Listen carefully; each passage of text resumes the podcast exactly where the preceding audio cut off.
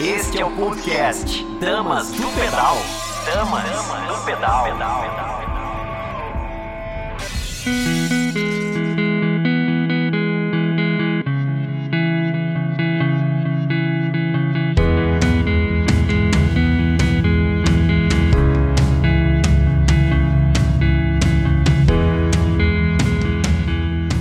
Meu nome é Tcherna Mundim.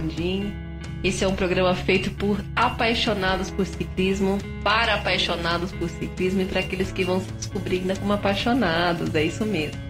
Hoje nós vamos ter uma abordagem diferente em relação à nossa paixão bike. Temos duas grandes convidadas hoje, não estou só. Temos duas mulheres incríveis aqui comigo. E para você que quer participar com a gente, entra pelo Facebook, pelo Rádio TV Imprensa ou pelo Instagram, arroba Damas do Pedal. Deixe sua dúvida, deixe seu comentário. A gente está aqui para conversar um pouquinho. Hoje eu escolhi essa camiseta, não sei se vocês estão conseguindo ver, a camiseta da Marconi César, né? Na verdade, a gente vai falar um pouquinho sobre toda essa estrutura que envolve o atleta e como a gente pode fazer para incentivar o atleta. E, e o Mar... a, a empresa Marconi César, né, do Zé, é uma empresa que a gente admira muito porque ele sempre patrocinou o esporte, o ciclismo. Ele sempre se envolveu um apoio em momentos que a gente vai fazer algum pedal, com, disponibilizando o carro. Ele a Paty são pessoas doces e incríveis aí que eu queria deixar nosso agradecimento em nome de toda a equipe do ciclismo aqui de São José, que são pessoas fantásticas. E hoje a gente vai falar um pouquinho sobre a o, o, intuito da bike, né? Às vezes a gente começa a praticar o esporte, com uma bicicleta, depois você começa a treinar, aí você começa a se estimular, vai fazer provas. Mas você sabe o que, que veio atrás de você? Como que surgiu o ciclismo? Os atletas que vieram antes, que formaram toda essa estrutura, toda essa bagagem, né? A gente tem muitos atletas incríveis hoje, mas às vezes a gente esquece um pouquinho de quem veio atrás da gente, né? Quem foram os grandes nomes do nosso país. E diz que um país sem memória é um país desonrado. E a gente, nosso povo, infelizmente, não tem essa cultura de ver quem veio atrás da gente, de reconhecer esses grandes nomes, né? E para a gente medir a evolução de um país, a gente tem que saber de onde que a gente veio e para onde a gente está vindo. Damas, Damas do pedal. pedal, pedal, pedal.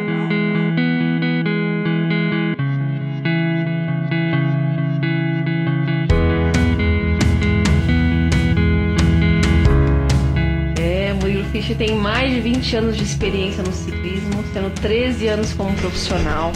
Disputou cinco Olimpíadas, esteve presente em três principais campeonatos: Tour de France, o Giro da Itália, a Volta da Espanha. Ganhou diversos títulos como o Mundial e o Campeonato Brasileiro de Estrada. Ele começou a pedalar com, com 15 anos e se tornou um dos ciclistas mais importantes que o Brasil já teve. Passou por equipes internacionais e foi o único brasileiro a ter completado o Tour de France por três vezes e o Giro da Itália por quatro vezes. Murilo Fisch se aposentou agora em 2016, depois das Olimpíadas do Rio de Janeiro, e hoje ele exerce um papel importantíssimo no grupo de desenvolvimento das bicicletas da Soul. O Murilo ele reúne, né, ele reuniu o que há de melhor no ciclismo de estrada para produzir uma bicicleta com a sua experiência, né? Ele diz que o resultado de tudo isso realmente foi uma obra de arte. Ele colocou muito carinho. Ele colocou toda essa paixão que o esporte né, traz para ele, quis colocar dentro da bicicleta. Então ele diz que ela tem a minha personalidade, uma ligação comigo, detalhes da minha carreira, é uma bike prazerosa e eu coloquei todo o amor que eu tenho pelo ciclismo, tem a minha alma e foi feita para quem ama ciclismo. Eu gostaria que quem a comprasse sentisse o mesmo prazer de pedalar como eu a desenvolvi. E a gente fala muito né, das marcas hoje famosas como Specialized, Trek, Cannondale, Giant, por aí vai. Mas será que a gente reconhece as marcas que a gente tem aqui dentro? Será que a gente apoia né, o desenvolvimento de novas marcas aqui dentro do nosso mercado? Com tudo isso que a gente está vivendo, né? Será que não seria importante a gente começar a investir, a conhecer o que, que o Brasil tem de melhor e começar a investir esse, esse todo esse, essa, esse dinheiro que a gente coloca em benefício do esporte, né? Trazer para que esse dinheiro fique dentro do nosso país, né? E um pouquinho sobre a Soul, né? A Soul Sites, ela é uma marca brasileira fundada pelo Caio Salerno e o Sérgio Galo, ambos eram ex-Sandal Bikes, e foi fundada em 2010, então tem 10 anos já de empresa. A Soul Bike é conhecida por ser uma das principais montadoras de bicicletas esportivas e de lazer do país. A empresa investe fortemente em pesquisas e desenvolvimento de produtos para oferecer e atender aos mais variados gostos e bolsos. Por ser uma marca brasileira, a Soul Cycles consegue disponibilizar bicicletas de altíssima qualidade e valores bem competitivos. A gente tem visto, né, cada vez mais grandes atletas sendo apoiados pela marca e utilizando o equipamento e tendo excelentes resultados.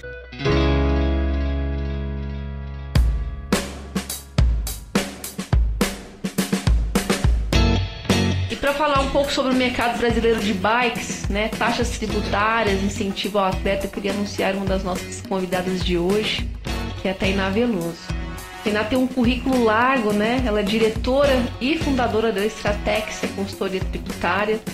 É advogada e consultora na área de tributário e comércio internacional há 15 anos. Pós-graduada em Direito Empresarial Internacional. Pós-graduada em Direito Tributário mestre em Planejamento e Desenvolvimento Regional, professora na área tributária e comércio internacional, na graduação, na pós-graduação e preparatório para concursos públicos. Bom dia, Tainá. Bom dia, bom dia a todos os telespectadores e ouvintes. Obrigada pela presença. Obrigada. Tainá, qual que é o papel do esporte na sua vida? Antes da gente começar um pouquinho sobre o assunto específico, fala pra gente qual que é a sua relação com o esporte. Eu acho que, na verdade, ele me acordou alguns anos atrás, né? Toda vida eu tive algumas questões. É, eu nunca me dei muito bem com esporte, eu tinha muito medo de algumas coisas.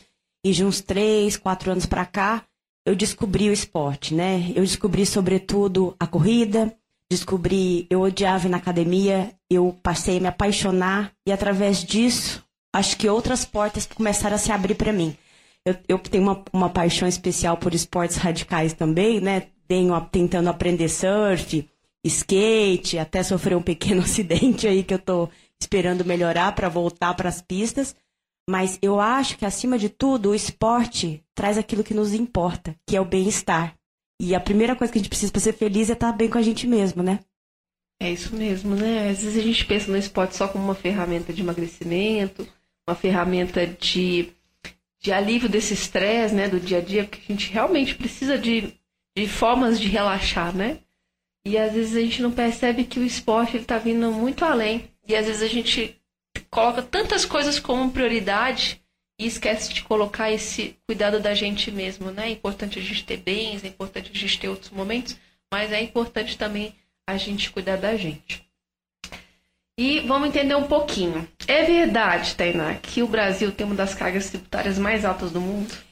É verdade, mas alguns detalhes precisam ser explicados. Em dois, lá em 2018, a nossa carga tributária já estava em torno de 70, 35% do PIB. É alto, é alto, mas é compatível com a carga tributária de outros países. Qual que é o nosso grande problema? É o, o retorno que isso tem no país. Em países desenvolvidos, que têm essa carga tributária, às vezes cargas tributárias mais altas, a população recebe uma série de serviços públicos, né? Saúde, segurança, educação. O problema no nosso país é que nós temos muito, muito pouco retorna para a população. E a gente tem aqui um grande problema que você já deve ter ouvido falar de um tal de custo Brasil, né? Que é toda a nossa burocracia. Nós temos assim inúmeras leis, as empresas têm muita dificuldade de, de, de interpretar a legislação, seja na parte legal contratual, seja na parte trabalhista, seja na parte tributária. Isso tudo vai aumentando custos das, das coisas. Então, a nossa carga tributária é alta, porém, o problema realmente é como isso retorna para a população. É importante, né? Porque a gente só escuta um lado da moeda, a gente não consegue pegar uma informação e contextualizar, né? Enxergar de uma forma mais completa. Falando um pouquinho sobre compras, né? Eu quero comprar uma bicicleta. Qual que é a diferença tributária em comprar um produto nacional, uma bicicleta nacional, e comprar um produto, né? É, aqui no Brasil, esse dinheiro ficaria pra gente, correto? É. Então, pode falar. Eu queria entender um pouquinho essa diferença de eu comprar um produto é, aqui no Brasil importado e comprar um produto aqui no Brasil brasileiro. Quanto tributário, quanto desse dinheiro fica aqui, quanto desse dinheiro retorna para a empresa? Como que funciona isso? Então vamos lá. É, quando existe um, existe um acordo internacional, você já deve ter ouvido até falar da OMC, Organização Mundial do Comércio, existe um princípio, né, que veio de um acordo internacional que deu luz à OMC, que é o GATT, e lá no GATT um dos princípios diz que os países, né, eles não podem ter um tratamento que não seja o mesmo. Eu não posso dar um, um, um tratamento aqui para um produto importado que o prejudique em relação ao produto nacional. Então, em regra, eu tenho que tratar os produtos da mesma forma, eu teria que dar a mesma tributação. O que ocorre? Quando eu importo um produto, existe o imposto de importação, que, claro, quando o produto nacional é, o, o, produto nacional não vai sofrer aqui internamente a incidência desse imposto de importação. Fora dele, todos os demais tributos praticamente também incidem no mercado nacional. Eu acho que a grande diferença é, quando eu importo um produto, é toda aquela carga tributária que eu vou pagar na importação vai ficar para o Estado, né, para o governo, de toda forma. Só que é, quando eu, eu, eu pego um produto pronto e importo de lá, eu tenho que pensar que eu estou pagando por este produto, então eu estou remetendo para o exterior, né? Aquilo está ficando lá.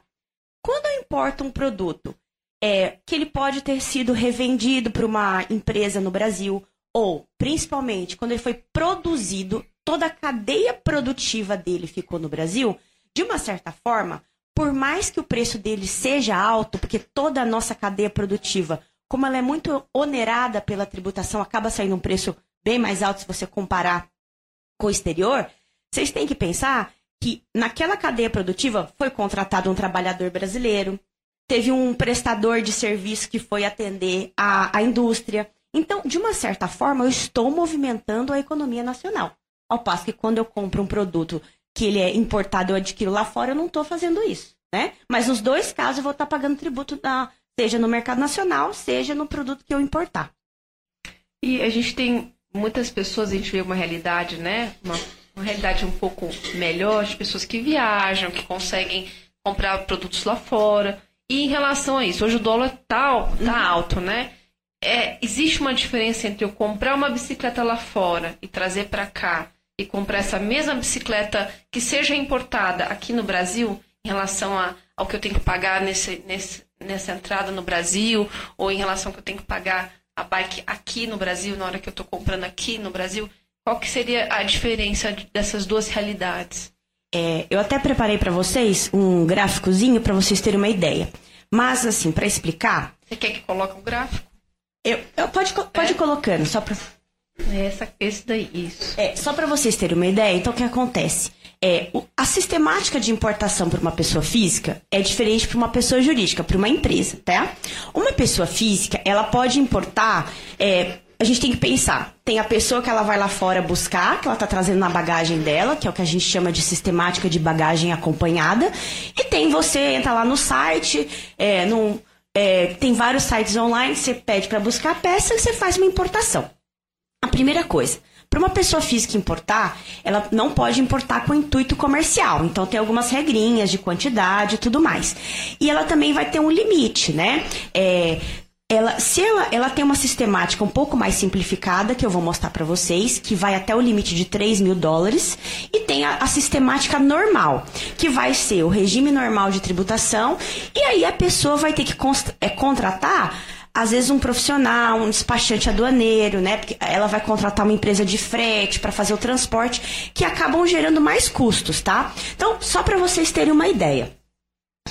Se vocês olharem lá para aquele quadro, eu peguei, por exemplo, é, uma bicicleta, tá? É, quando vocês olharem ali naquele quadro e vocês verem NCM, aquilo é vamos resumir, que é um código de tributação internacional, tá?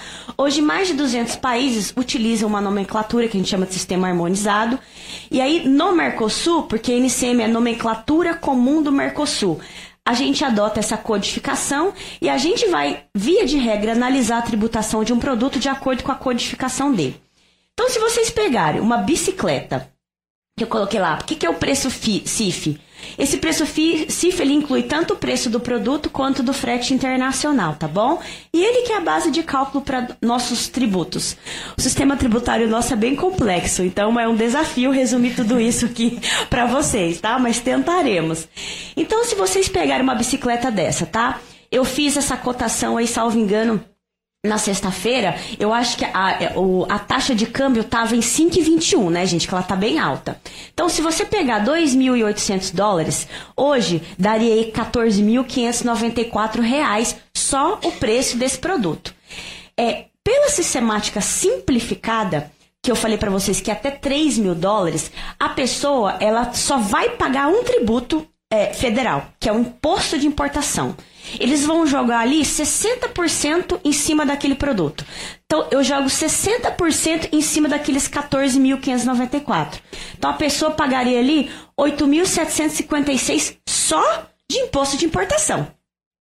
Só que essa sistemática de 60% é só de tributo federal. Existe um tributo estadual que todos os estados cobram, que vocês, se vocês observarem as compras que vocês fazem, peguem as notas fiscais de vocês, vocês vão ver um tributo na nota fiscal chamado de ICMS, que é um tributo que incide sobre as vendas e na importação também. Então, além dos tributos federais, existe esse tributo estadual também. Então, ah, eu fiz uma importação, eu vou receber o meu produto aqui, no estado de São Paulo. Então, além do imposto de importação a 60%, eu também vou pagar o ICMS. E o nosso país é tão louco que a regra do ICMS é um cálculo tão doido que você coloca o próprio ICMS no cálculo para chegar nele. É uma coisa muito complicada, tá? Mas eu coloquei ali para vocês porque vocês veem o preço da mercadoria é 14.594 mas eu vou calcular o ICMS, na verdade, em cima de 23 mil, tá? E aí eu chego no ICMS de 4.203. Por essa sistemática simplificada que eu falei para vocês que vai até 3 mil dólares, o custo final do produto, já com frete, né? Mais o, o, o ICMS, que é o tributo estadual, mais o imposto federal, sairia 27.554, tá? Por essa sistemática simplificada. Se você ultrapassar esses 3 mil dólares, você vai para a sistemática normal. Mas para que nós pudéssemos ter um parâmetro, eu peguei a mesma bicicleta e eu coloquei na sistemática normal. O que, que é essa sistemática normal? Eu coloquei todos os tributos que vão incidir, tá? Se eu importasse sem obedecer essa regrinha simplificada que eu só pago 60% de importação. Por essa regrinha, o valor é, chegaria a ser 27.597. É um pouquinho maior, se vocês forem ver, um pouquinho maior. Mas assim, se eu importar só até 3 mil dólares, passou disso, eu não posso ir para o regime simplificado. Aí, além de ir para a regra simples, que eu também vou ter outros custos, eu vou ter que me registrar como importador, tem outras burocracias. Então, no final, se vocês compararem o preço, acaba saindo muito caro, tá? Eu trouxe um exemplo para vocês também de outras partes de bicicleta. Um rolo, por exemplo, ele também no final, um rolo que também custasse o mesmo preço, sei lá, 2.800 dólares, no final ele acaba saindo para você por 23.998 pela sistemática normal. Então, acaba onerando bastante, né? É uma carga pesada. É. Né? e por que que o produto final, mesmo com tudo isso, ele acaba sendo mais barato você importar? Porque a gente está falando muito de China agora, principalmente nesse momento, como o custo deles lá fora, no país deles, é muito baixo, eu acabo conseguindo importar com baixo custo.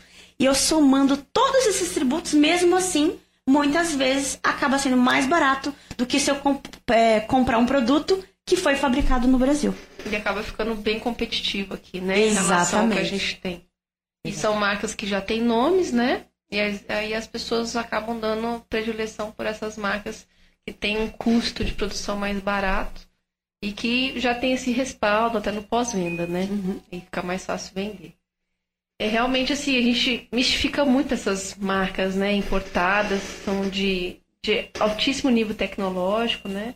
Mas eu, eu sempre, sempre fui aquela brasileira nacionalista. Vamos segurar nosso dinheiro Isso. aqui dentro, né? Então, ainda mais nesse momento que a gente está vivendo. Então, quanto mais a gente puder fazer movimentos que colaborem com isso, né, em toda a nossa vida, né, em tudo que a gente consome, eu acho que a gente está valorizando mais o nosso mercado, o nosso produto.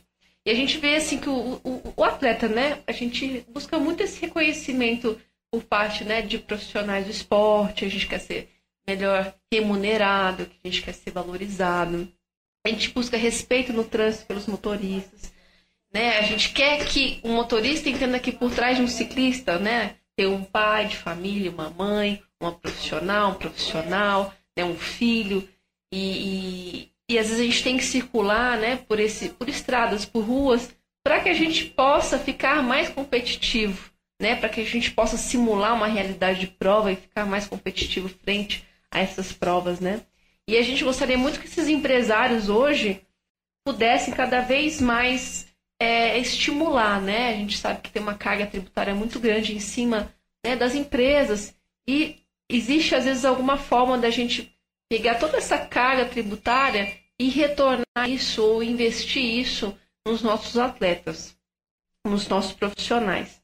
Tainá, é, é possível a gente conseguir retornar esse valor de uma carga tributária dessa em benefício de um atleta? Como que funciona isso? É possível, mas infelizmente não. Se você comparar o tanto que eles pagam de tributo, toda a carga que já está em cima deles, o benefício que ele teria fiscal é muito pequeno, de uma certa forma, né? Então, a gente pode ter benefícios fiscais, é, e aí eu falo tanto para pessoa física quanto para pessoa jurídica que está fazendo o investimento, né? Uhum. É, na esfera federal, estadual e municipal. Na esfera federal, a gente tem um benefício de imposto de renda. É, não é qualquer empresa, são empresas maiores, que são aquelas que oferem mais de 78 milhões por ano, que a gente fala que são as empresas que estão no lucro real. Uma empresa aí que vocês devem conhecer, a maior parte são as empresas do Simples Nacional, por exemplo, elas já não teriam esse benefício. E então essas empresas maiores, elas podem reverter até 1% do que elas muito pouco, é muito pouco. Elas pagam de, de imposto de renda, tá? E aí tem todo e aqui assim, tem toda uma burocracia de aprovação dos projetos, né? e de comprovação documental. E, e, gente, não é só na área do esporte. Então, por exemplo, na área de tecnologia, para a empresa também aproveitar, ela tem uma série de coisas que ela tem que cumprir. Ela contrata uma consultoria só para ajudá-la a ter esse benefício.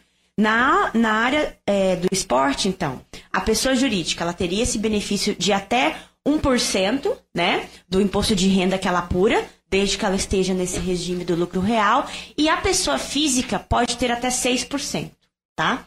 Então, a pessoa física também pode. Mas se você, por exemplo, pensar, então teria que ter um imposto a pagar às vezes muito alto para valer a pena esse benefício, né? Então, isso na esfera federal. Na esfera estadual, para ter benefício, é, para ser considerado legal este benefício, o, esse benefício tem que estar previsto num acordo assinado entre todos os estados. Existe esse acordo hoje, é o convênio 151 de 2000, 141 de 2011, e ele fala de um benefício de ICMS. Então, existe esse acordo, o Estado assina, e daí se o, o Estado acaba depois implantando no Estado, através de uma lei própria. No Estado de São Paulo, por exemplo, esse benefício hoje existe. Então, do ICMS que a empresa apura, ela pode, no máximo, até 3% do ICMS reverter para o esporte. E assim, 3% é numa situação máxima, porque tem vários requisitos, várias formas de fazer o cálculo para se chegar no coeficiente. Mas uma empresa que recolhe ICMS, ela teria esse benefício. Na esfera estadual, vai depender muito do município, mas vamos pegar aqui, por exemplo, em São José, que a gente tem a Lei Complementar 608 de 2018, que pode haver um benefício de ISS, que é o Imposto sobre Serviços, e de IPTU, que todo mundo conhece aí, que é sobre né, a propriedade territorial, né? Sobre os imóveis. Então, nesse caso, tanto uma pessoa física quanto uma pessoa jurídica também poderia ter o benefício, tá? Só que o benefício varia. Ele pode até ser de 100% do que você está pagando daquele tributo. Normalmente, por exemplo, em São José, abre-se um edital todo ano, né, para os projetos se cadastrarem para o que eles chamam de contribuinte incentivador se cadastrar. E aí vai valer, de caso a caso vai ter é, vai ser verificado esse percentual que a, que a pessoa né seja física ou jurídica poderia ter de benefício. Mas não é tão grande se você for ver né? Tudo que ela está investindo de carga tributária no que retorna. E é, isso me causa um pouco, a gente fica um pouco surpreso, porque na nossa Constituição Federal está escrito que o Estado ele tem que fomentar toda atividade esportiva, né? Porque ela traz bem-estar por uma série de razões. Está explícito lá na Constituição Federal. É, a gente percebe que é um caminho burocraticamente difícil, né, para você conseguir acessar esses tipos de benefício. E a gente vê o quanto o esporte é um caminho de transformação mesmo, né? Transformação do ser, transformação do seu corpo, do seu bem-estar, dos relacionamentos familiares. Cada vez você vê mais né, as famílias indo juntas à prática do, do esporte e você vê como isso modifica o relacionamento interpessoal e a gente tem toda essa dificuldade, né? E às vezes a gente tem, acaba que a gente tem que ter o recurso de ir atrás de uma empresa para nos ajudar nesse caminho, né? Porque às vezes você dentro da sua empresa é tão difícil que você se perde, né, no meio desse caminho. Então, de repente, você tem que ir atrás de uma, uma consultoria para que te ajude, mas realmente você vê que quem hoje se envolve nesse tipo de projeto são profissionais, são empresários que se envolvem com o esporte, né? Você não vê isso de, em outros, outros profissionais. E, e a gente deveria ampliar isso, né? Trazer cada vez mais pessoas para estimular. estimular. E, e, e, em relação ao atleta, qualquer um pode ser beneficiado ou existe um, um critério de seleção? Cada, cada um desses vai ter uma regra, tá? Por exemplo, no, na esfera federal que eu falei, que é do imposto de renda, tem algumas regras que eles colocam lá, por exemplo, que não pode ser um atleta profissional, então tem uma série de regras. Agora, a nível municipal vai mudar de, de, de município para município, né? Vai depender do que o município colocar. Mas normalmente as regras municipais são um pouquinho mais flexíveis, né? Então, não desista. Se você é profissional, se você é empresário, se você é atleta, né, que seja amador, vá atrás, faça o seu portfólio, faça sua apresentação, vá atrás das empresas empresa, não desista, vá atrás dessa consultoria e vamos. Daqui a pouco você vai trabalhando e aprendendo, aquilo vai ficando usual, vai ficando uma coisa mais simples. É só o primeira, primeira.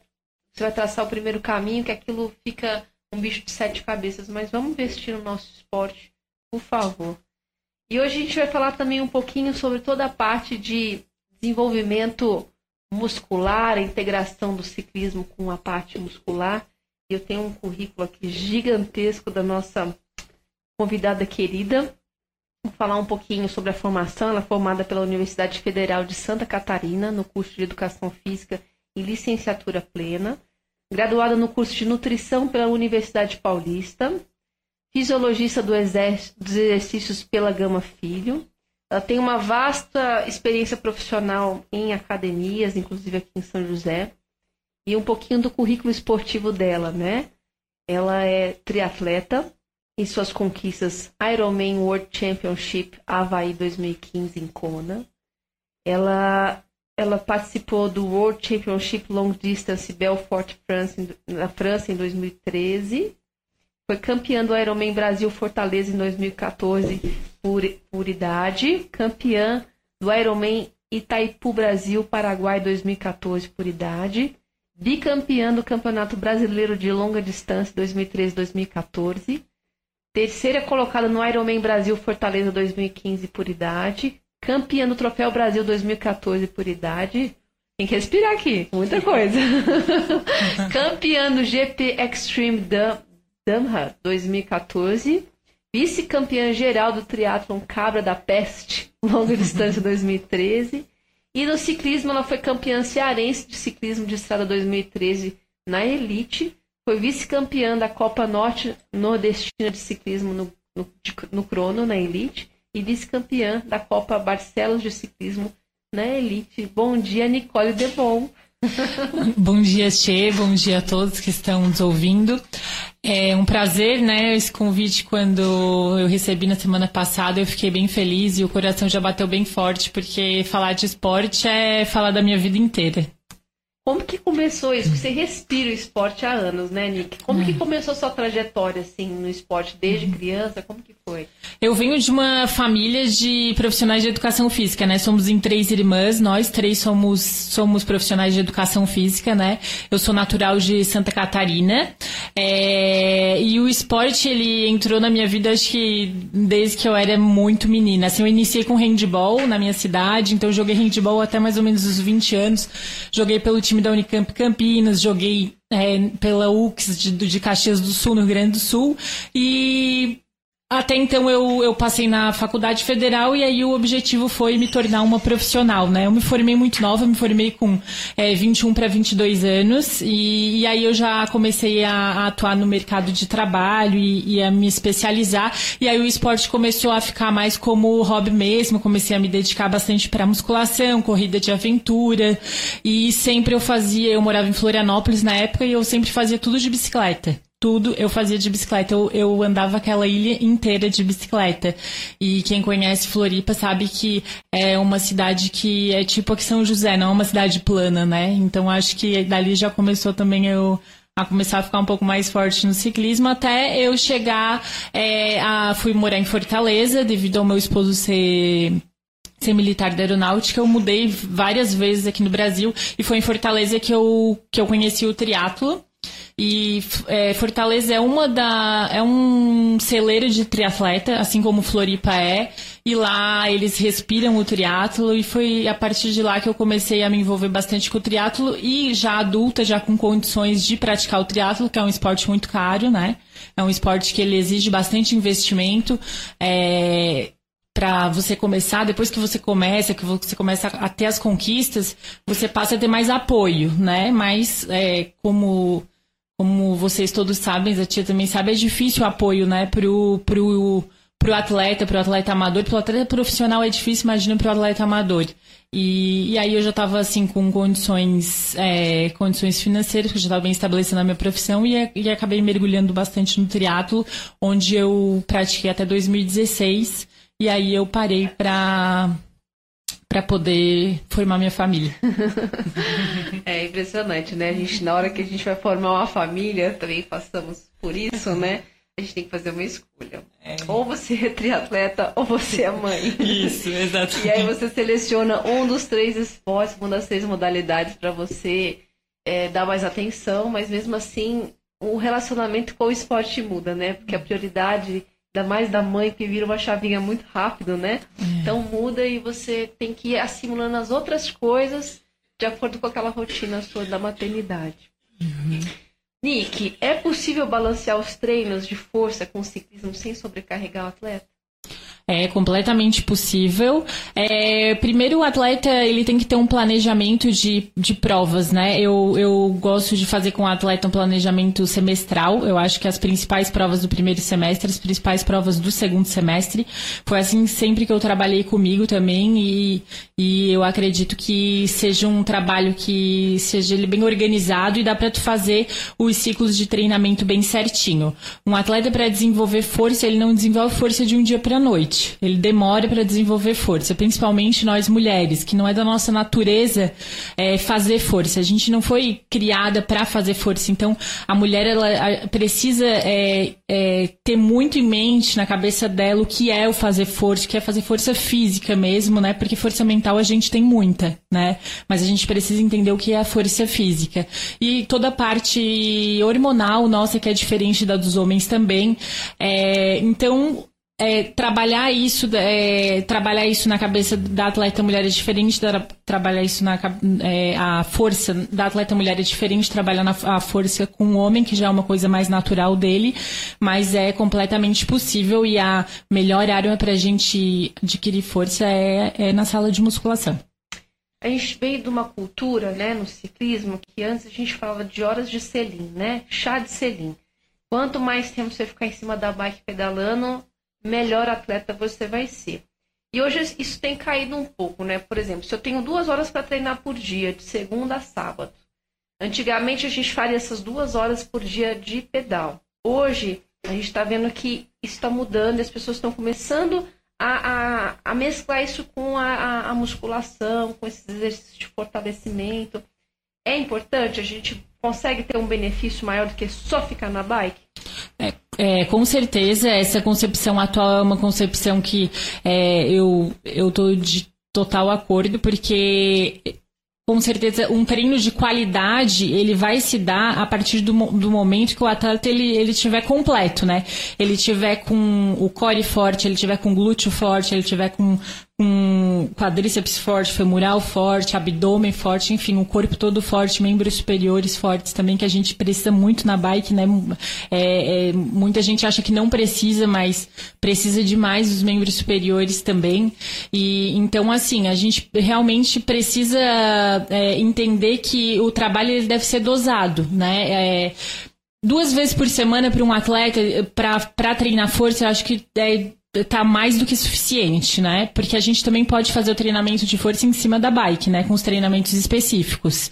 Então, assim, aliando isso a mais duas vezes por semana com treinamento de força bem, bem feito, né? O problema do atleta de ciclismo e do atleta de triatlo, acho que ainda mais, maior no triatlo, são é, que os profissionais que acabam treinando a parte de musculação são os mesmos que treinam a parte específica.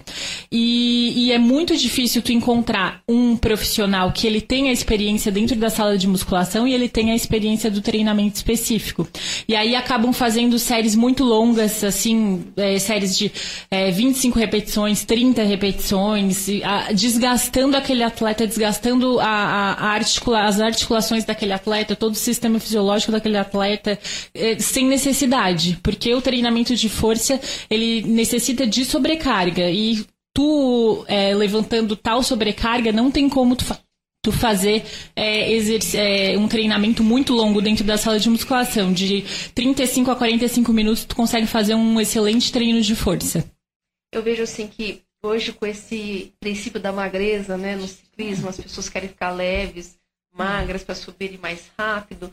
E elas não percebem, elas têm medo de malhar, de fazer a musculação, porque elas acham que elas vão ganhar volume e vão ficar mais pesadas. Uhum. É possível ficar forte sem ter esse volume muscular? É. Primeiro, assim, é, é, um mito, assim, achar que vai para dentro da sala de musculação e vai ganhar massa muscular. Massa muscular é uma das coisas mais difíceis que tem para ganhar. Não é fácil, ainda mais com o volume de treinos de um, de um bom ciclista ou de um bom, bom triatleta. É muito difícil tu conseguir ganhar massa muscular. O que a gente consegue fazer é deixar aquela pouca musculatura que aquele atleta tem forte, porque a potência, a força, ela não tem, ela não tem ligação com o volume muscular. Não é porque um atleta é mais volumoso volumoso, ele vai ser mais forte do que um atleta magrinho. Porque aquele atleta que tá magrinho, se aquela musculatura dele, aquela pouca musculatura dele estiver bem treinada, com exercícios de força, né? Exercícios multiarticulares de força, é, ele vai com certeza andar muito mais forte do que o atleta que tem um volume muscular e não esteja tão treinado.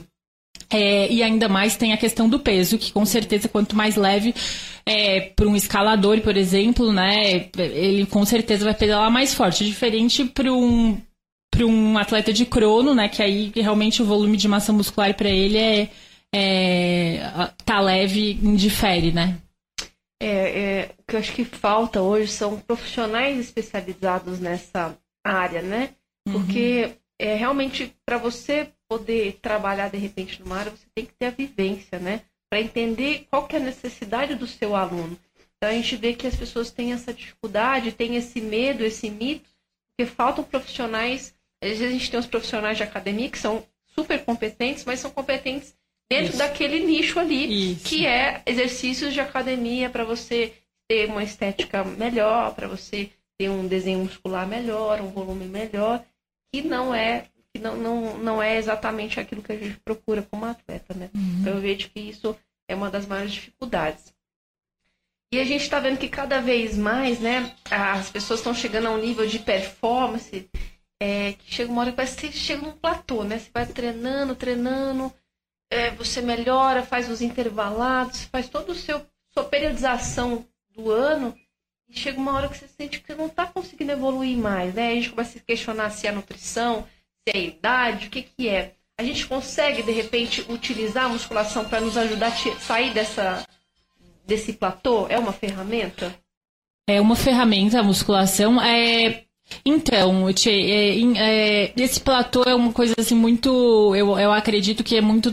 Ele tá muito ligado à parte motivacional. Parece que é uma coisa que não tem nada a ver, né? Porque a gente fica muito ligado no físico, mas eu acredito que a gente chega no platô quando a gente também entra num estado motivacional que tá ali normal. A gente não tem mais, de repente, não tá tão motivado para a próxima competição, ou às vezes a gente liga um treino ruim e, a, e baixa a autoestima, às vezes a gente sobra num pelotão que a gente sempre conseguiu andar no dia. Mas o que a gente tem que levar em conta é que o nosso corpo, ele, ele não é uma máquina, né, programada, ele não é um robô, né? É, um dia a gente vai, vai acordar e a gente vai estar tá fazendo um treino super, nossa, maravilhoso, que a gente vai estar tá super bem, vai estar tá puxando o pelotão, vai estar tá forte e tal, e vai ter outro dia que a gente vai acordar que a gente vai estar tá sobrando.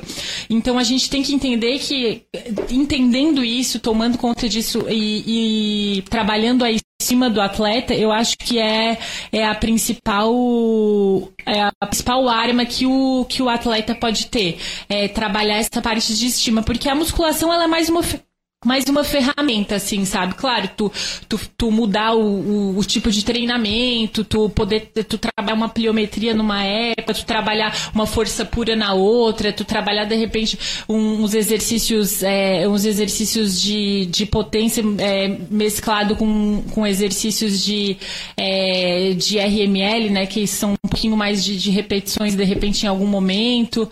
Então, assim, é uma arma, mas eu acho que a principal arma pra gente sair desse platô é trabalhar isso estima do atleta. Eu até falo que o overtraining, né, que a gente fala que quando você não consegue mais tirar forças, uhum. você tem, realmente chega a um ponto de estresse, né? Eu vejo que é muito mais, né, da cabeça, quer dizer, é a sua cabeça que está te levando a ter que treinar daquela forma, né, com toda aquela aquele empenho, aquela força, mas que passa do, do, do, do que é benefício, ele começa a te fazer mal, né? Uhum. E às vezes o que está levando a gente a praticar com toda aquela intensidade não é o melhor da gente, é algum problema da gente com a gente mesmo, né? Então eu vejo que são atletas que mais facilmente chegam a um nível de overtraining. Você já chegou? Já sentiu a sensação de falar assim, nossa, eu acho que eu entrei num overtraining? É, o, o triatlo, o long distance é comum, né? Para quem é, é vai para pegar pod, para pegar vaga em mundial, é comum tu acabar passando um pouco um pouco do ponto, né? Eu sempre fui uma atleta que treinei muito também. Esse chá de cilinha era comigo mesmo, assim, sempre fui assim é, de entrar de, de cabeça mesmo e treinar muito. Nunca tive problema de treinar sozinha também, então isso é uma coisa assim que é, acaba acaba fazendo com que o atleta treine mais, né? Porque um dos problemas da, da triatleta mulher e da ciclista mulher é que muitas não, não, não conseguem treinar sozinha, tem medo de ir pra estrada sozinha e tudo mais. Eu nunca tive esse problema. Acaba que é, tu acaba treinando e passando passando um pouco um pouco do, do ponto. Tu acaba chegando na prova cansada, né? E esse é um, é um grande problema. É um grande problema até do atleta que se empolga demais com a musculação e acaba fazendo essa musculação muito forte até próximo da prova e acaba tendo problemas mesmo e chegando cansado na prova. É isso, é, eu acredito que todo atleta que é competitivo, ele, é. ele, ele passa, passa por isso e só vai aprender errando mesmo. Essa pergunta eu ia fazer depois, mas uhum. já que chegou nesse assunto, eu já vou fazer agora. Que algumas dúvidas que a gente tem, né? Então, uhum. se tá chegando uma prova e eu faço exercícios de musculação semanais. Uhum. O que, que eu faço na semana de prova? Tiro o pé, não faço, diminuo a intensidade? O que, que seria melhor para ter um, um, resultado melhor, um desenvolvimento melhor nessa prova? É, a gente trabalha sempre na em qual a distância o atleta vai o atleta vai competir no triatlo, né? No ciclismo muda um pouco porque depende do perfil da prova do ciclismo, né? É, é, é, depende realmente do perfil da prova do ciclismo. No triatlo a gente trabalha mais com as distâncias, né? Um para um long distance é recomendado que o atleta pare de treinar duas semanas antes da, da prova alvo de musculação, né? Pare de treinar a musculação, né? Ele já entra no treino regenerativo um, um mês antes para largar no Ironman. Mas a musculação tu pode fazer até do, duas semanas antes e aí tu para totalmente. É, no ciclismo vai muito do tipo de, de prova que vai fazer, do perfil da prova, porque, por exemplo, um atleta que é que vai disputar um contra-relógio, por exemplo, é importante que ele treine ali até, vamos supor, vai competir no domingo, faça um faça um treino segunda-feira, um treino já com ali com 70, 80% da carga normal que ele, que ele que ele carrega. Não que ele vai ficar mais forte, mas aquele movimento de força para ele é importante para empurrar, o, empurrar o, os pedais. É, mas o atleta que vai disputar provas de longa distância e até mesmo no ciclismo não é recomendado porque tu precisa estar tá com o teu corpo descansado, a tua mente descansada também e com todas as tuas reservas energéticas. É, e também vai muito da prova, assim, nesse, no sentido que tem, quando a gente faz um calendário de provas, né?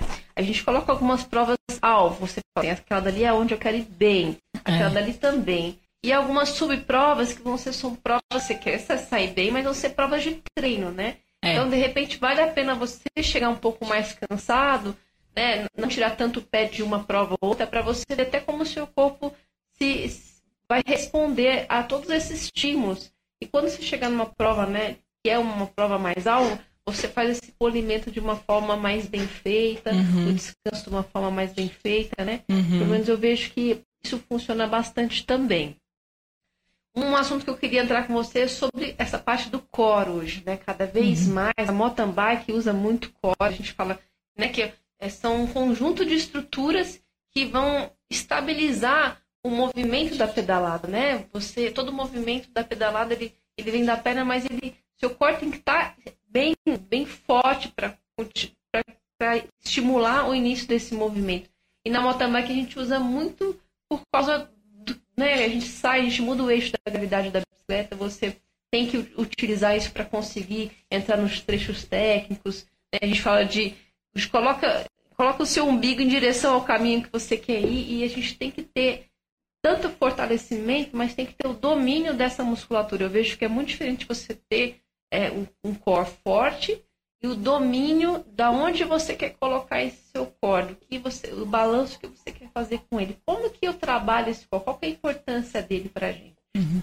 É, o fortalecimento do core ele veio assim, ele é bem atual, né? Ele é bem dos dias atuais. É, ele começou por pela grande quantidade de atletas que se lesionavam facilmente ou que não conseguiam atingir tal potencial, mesmo tendo pernas e glúteos fortes e membros superiores fortes, não conseguiam atingir é, tal nível de força, de, né, de força e potência é, pro, pro esporte. E aí o, entrou muito a parte dos fisioterapeutas, né, em pesquisas científicas, médicos, né, profissionais de educação física, e aí viram que realmente toda a musculatura estabilizadora, ela é uma musculatura muito importante pro desenvolvimento da, da força e da performance do atleta. Então ela é algo que, que é bem atual e que hoje é todos, o, todos os, os treinadores e, e, fisioterapeutas, todos eles incentivam e trabalham muito a, a parte do fortalecimento do core. É, o que a gente não pode esquecer, Tia, que eu vejo muito, é que a, a, o atleta hoje ele fica muito ligado só no core e não tu não, não pode ficar ligado só nessa musculatura, porque tu precisa ter um glúteo forte, tu precisa ter um quadríceps forte, tu precisa ter um femoral forte, tu precisa ter, ter a parte dos tibiais ali, do, da, das, da panturrilha forte, né? Tu precisa ter as costas, enfim, tu precisa ter um corpo forte, né?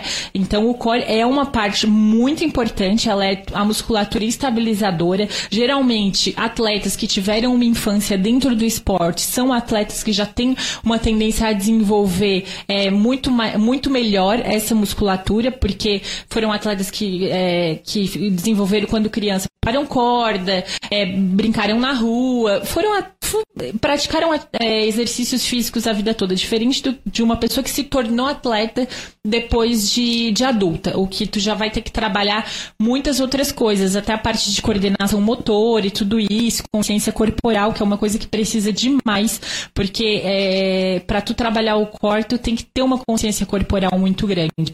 Então, é, não é uma musculatura muito fácil de ser trabalhado, ser trabalhado, mas, mas ela é totalmente possível de ser fortalecida, mesmo se a pessoa não tem um, um histórico como, como atleta e não teve uma, uma, uma infância ativa também.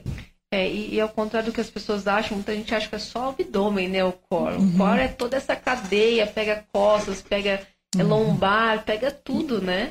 Exatamente. Quadrado, lom, quadrado lombar, parte inferior do abdômen, é, glúteo, um pouco de glúteo superior também. É, trabalha toda, toda essa parte aqui do quadril mesmo, aqui de, né, que a gente utiliza muito no ciclismo, realmente é, é, é muito, muito importante.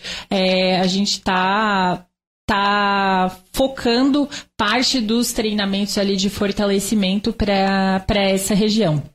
É uma coisa que é importante sempre firmar, né, que é sempre importante você ter uma você ter um acompanhamento de um profissional, né? Às vezes, hoje em dia a internet está aí e traz várias ferramentas, mas é um profissional que vai vai avaliar o seu tipo físico, avaliar onde você está hoje a, a, a, e para onde você vai, onde você quer chegar, como trabalhar melhor as ferramentas que você tem para poder fazer esses movimentos, Hoje, cada vez mais, a gente tem feito movimentos dentro de casa, né? Tentar manter, se manter com essa performance, fazendo alguns exercícios dentro de casa, mas é muito importante você ser assistido, você ter esse acompanhamento do profissional, porque ele vai te saber te levar aonde você quer chegar. Então, isso é sempre importante relembrar. Uma coisa também que eu vejo que está na moda hoje, exercícios de salto, né? Para que, que eles servem? Qual é o benefício do exercício do salto hoje? É, são os chamados exercícios pliométricos, né? Muito utilizados antigamente para os atletas de atletismo, né? Eles eram bastante utilizados nas academias militares também, muito muito utilizado, porque o que ele trabalha o, a, a força da musculatura no, no movimento de impulsão e amortecimento, né?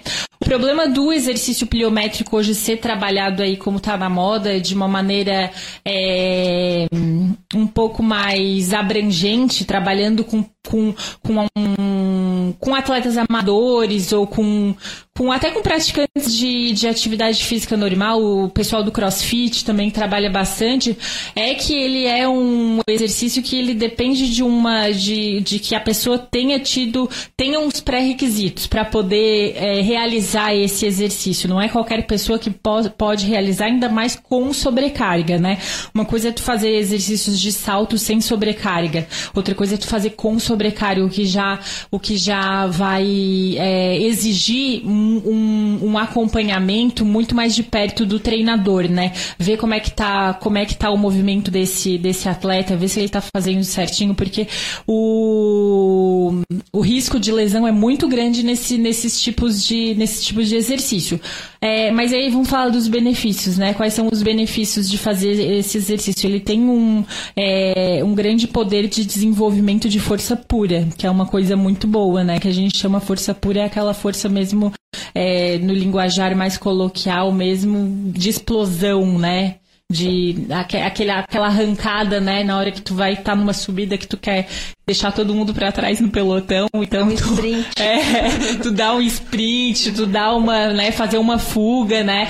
Então ele realmente é, é maravilhoso para isso. Eu tenho muita experiência com exercício pliométrico como atleta, eu, Nicole, é, fiz muito, né, muito, muito tempo com sobrecarga e, e realmente por um atleta que ele tem, ele cumpre os pré-requisitos ali ter tido uma infância ativa, ter sido atleta já por um por muitos anos, ter experiência dentro da sala de musculação, fazer um, saber fazer um bom exercício, um bom agachamento, um bom levantamento de terra, é, ter ali toda a parte estrutural é, bem bem estabelecida, né? Não ter lesões, é, o que é difícil, né? Mas não ter lesões no momento da prática é, e mais alguns pontos aí.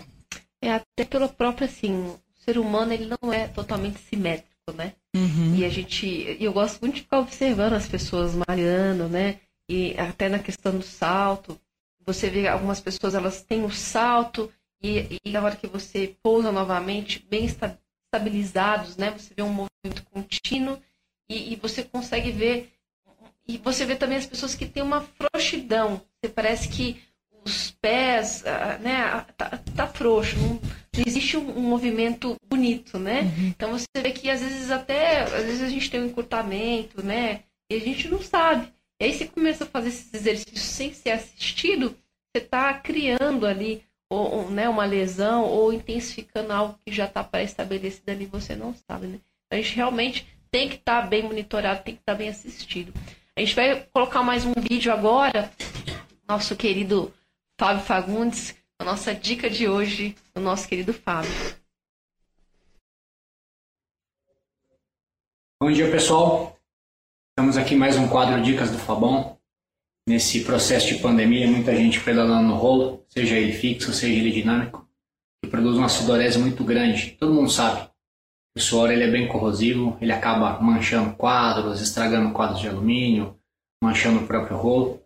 Então vou usar uma dicasinha bem simples com uma camiseta mais usadinha, não estraga, fica super fácil a gente fazer a higienização e colocar para lavar junto com os uniformes e ajuda bastante a preservar o nosso equipamento, tá bom?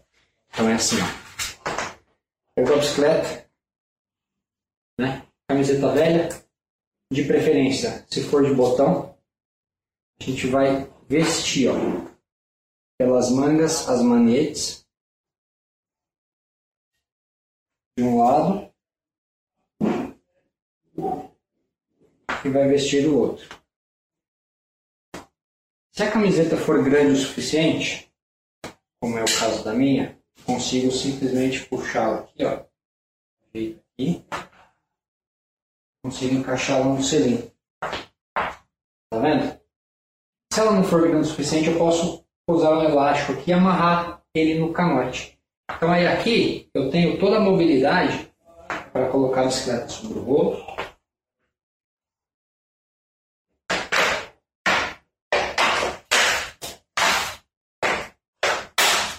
pedalar com toda tranquilidade. Todo o suor que vai cair vai ser depositado na camiseta. Eu posso aumentar aqui a área de atrito ou não.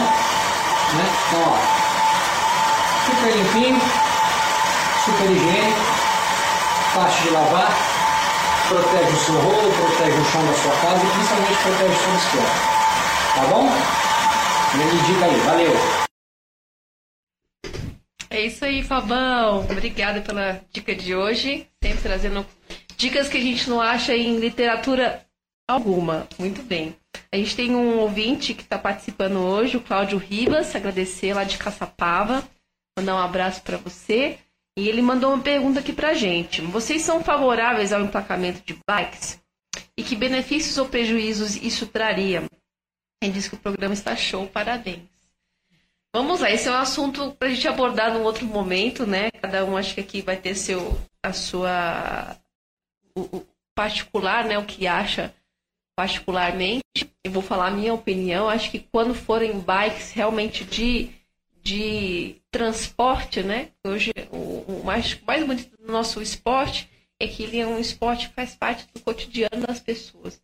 Então, quando são bikes que tem esse nível de, de, de transportar, de te levar, né? De repente é uma ferramenta, né? Mas no nosso caso, que precisamos de bicicletas de treino cada vez mais leves, é, a gente colocar mais um peso de uma placa, isso impactaria no nosso desempenho, né, Nick? É, é, realmente, tudo que é. A gente controla até a, a, quantidade de água que a gente leva na bike, né? Então, realmente, talvez uma, uma plaquinha a mais ali possa fazer diferença para um atleta que vá para. que está almejando aí é, competições, né? É, tem que entender também o porquê dessa placa, né? Para uhum. fiscalizar, para poder multar, qual que seria o objetivo.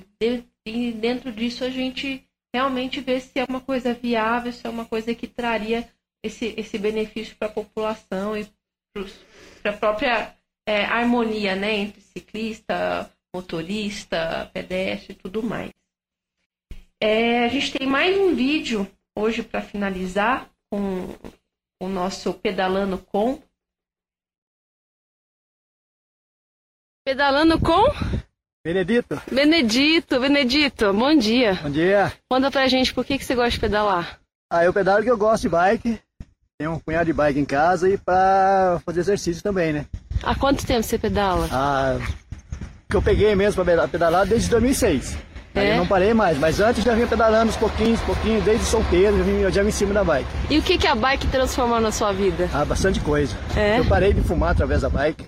Eu fumava pra caramba, parei de fumar emagreci. Isso. E mantenho a respiração, tudinho bem, bem melhor. Se sente vivo, tranquilo, literalmente. Tranquilo. É isso aí. né? Manda um recado pra galera pra começar a pedalar. Aí pessoal, quiser pedalar, vem aqui pro Manova aqui, a gente pedala junto aí. Entra no grupo tiozão do pedal aí, só tem negrinha acima de 40.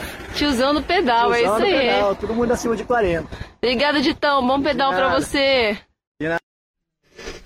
Aí, Ferreira Leite, Peninha, tiozão do pedal. Entrem aí, que é a partir dos 40 anos. Vocês já podem entrar. A gente vai fazer um, um grupo aqui da rádio, todo mundo pedalando junto, tá? Vão treinando aí. Nick, pra gente finalizar, uma última pergunta. Também uma dúvida que eu sempre tenho. Vou no mesmo dia treinar bike e musculação. O que, eu faço primeiro? O que, seria no mundo ideal, assim? Se eu puder, se eu consigo ter esse tempo de priorizar um ou outro. Qual seria a melhor, o melhor desenho? É, vai vai, é, treinar no mesmo dia as duas modalidades. A, a modalidade foco e principal é o ciclismo, então ela deve ser feita sempre antes. Porque o que sobrar ali, tu vai fazer com a musculação. É, sempre a modalidade que for o alvo do dia, né? No triatlo a gente tem muito esse problema também, né? Porque a gente tem três modalidades para treinar e a quarta e a quinta, às vezes que a quarta é a musculação, a quinta é o pilates, né? Então, assim, é, que, é, que é bem importante, é muito diferente do trabalho na musculação. Muitas vezes o atleta, embora o atleta ache que faz pilates é a mesma coisa que fazer musculação, e é- são coisas completamente diferentes que a gente pode falar uma outra, um, um, num outro programa, mas é, sempre dá prioridade para a modalidade alvo no dia. Queria agradecer, dizer que a Nicole é uma pessoa que já eu acompanho há muito tempo. Tenho, sempre tive uma grande admiração pela atleta e profissional. É, a Nicole ela tem um, né, você tem um aplicativo hoje, né, uma forma de trabalho muito bacana, chama-se Challenge Trainer. Conta um pouquinho o que que é o Challenge. É, o challenge ele surgiu logo que eu que eu parei as, as minhas competições, né, os meus os meus treinamentos e comecei com esse meu novo projeto de formar a minha família e aí eu queria realmente ter essa essa dedicação aí maior, né, em relação a esse novo projeto e aí eu sabia sabia que eu não ia mais conseguir estar trabalhando dentro das academias e até porque também eu precisava mudar um pouco. Eu fiquei 15 anos dentro de academia, fora antes, né, que era para treinamento, mas eu fiquei 15 anos trabalhando dentro de academia e, e eu precisava ter novas experiências e aprender novas, novas, no- novas formas de trabalho mesmo. E aí eu lancei esse aplicativo é, há três anos atrás. E realmente, assim, há três anos atrás eram pouquíssimas pessoas. Hoje ainda, agora que está começando a, a ter mais profissionais de educação física tendo aplicativo, porque realmente também ele tem um custo de investimento, né? É, o aplicativo ele funciona como um treinador online mesmo, mas a diferença é que o meu não é nada robotizado, né? Tudo eu mesmo que tô ali por trás. Eu trato cada aluno meu é, como se fosse um filho único, né? Então eu, eu procuro estar sempre com, é, entrando em contato com esse aluno, né? Sempre é, recebendo o feedback dele e tudo e trabalhando ali dentro da dentro da, dos objetivos e das metas daquele aluno. Tenho alunos de todos variados tipos de, de objetivos, né? Desde atleta até alunos que precisam de Saúde, de né? saúde em geral. É, Eu, eu uso essa ferramenta e vou dizer que é incrível, né? E você, ainda mais quando na verdade você tem, não adianta você ter uma plataforma super legal se você não tiver um super atleta, um super profissional te utilizando aquilo ao, ao seu benefício. Então, realmente é uma super, super ferramenta. Fica a dica aí para você, ainda mais hoje que a gente está trabalhando muito dentro de casa, né? E fazendo muito exercício dentro de casa. É possível sim você manter sua forma, você buscar essa forma, melhorar sua performance com as estruturas que você tem dentro da sua casa. Obrigada, viu, Nick, pela presença. Obrigada, obrigada mesmo. Foi um prazer. E agradecer também a presença da nossa querida advogada e fundadora da Estratexia. Te desejar muito sucesso nessa nova fase.